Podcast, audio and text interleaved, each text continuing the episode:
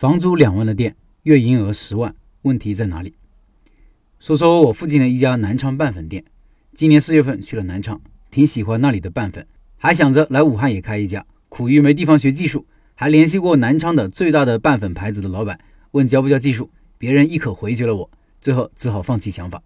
没想到就在三四个月前，我附近也开了一家南昌拌粉店，于是我就成了这个店的忠诚粉丝，经常去吃。不过这个店的生意不太好，下边是我录的一个视频，大家可以看一看。听英文的老板可以到开店笔记的公众号查找对应文章，看这个视频。因为我是经常去吃，每次的流水都差不多，所以评估了一下他现在的运营情况。我去那会儿是晚上七点，到了一百一十七单，人不多，到晚上九点应该一百三十单左右，客单价二十五块，工作日的营业额就是三千二百五十，这是个社区商业街，周六周日应该会多一些，算四千，一个月营业额就是十万出头。按照他的定价还是比较高的，毛利率算 百分之七十， 那剩下还有七万。这个地方的房租每个月大约两万，人工六个，人工开支就是两万五，全用电水电费算五千，杂费三千，一共五万三，净利润剩下一万七，不赖，处于微盈利的状态，对于一个新店来说其实也还可以了，不过还是有很大的提升空间。算算账，很多老板估计会说房租太高了，固定成本两万加两万五加五千加三千，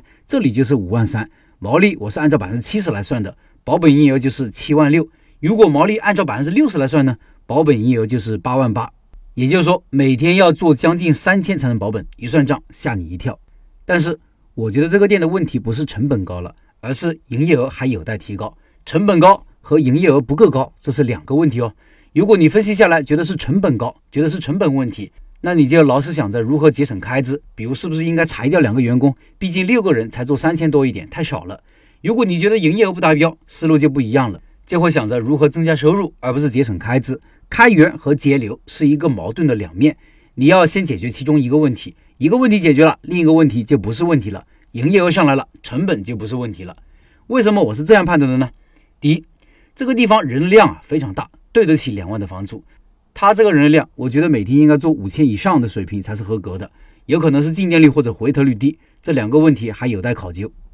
第二，他的场子还挺大的，座位多，堂食区域就有五十平米以上，有十五六张桌子，能同时容纳六七十人就餐，提升空间还挺大。这个硬件很重要哦。想当年我上海那个店啊，就是硬件不够，场地不够大，进来的人很多，但是看着过道上都是等位的人，头也不回的离开了。第三，它的产品认知度还不够，毕竟是不同的城市，一个新鲜的东西，很多人不知道南昌拌粉是啥，这是降低进店率的罪魁祸首。这方面我的体会就是要尽量让顾客进店消费，可以通过活动的刺激，也可以通过达人推荐进店。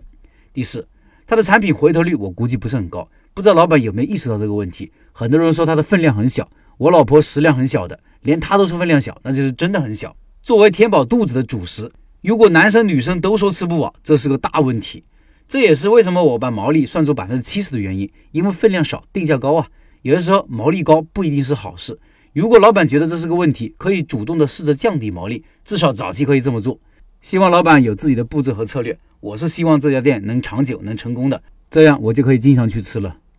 最后，我的第一个付费课程开店选址课在抖音上线了，音频下方有课程表，有需要的老板去抖音里购买。我周一周三周五星期天晚上九点会在抖音里直播，会有秒杀活动。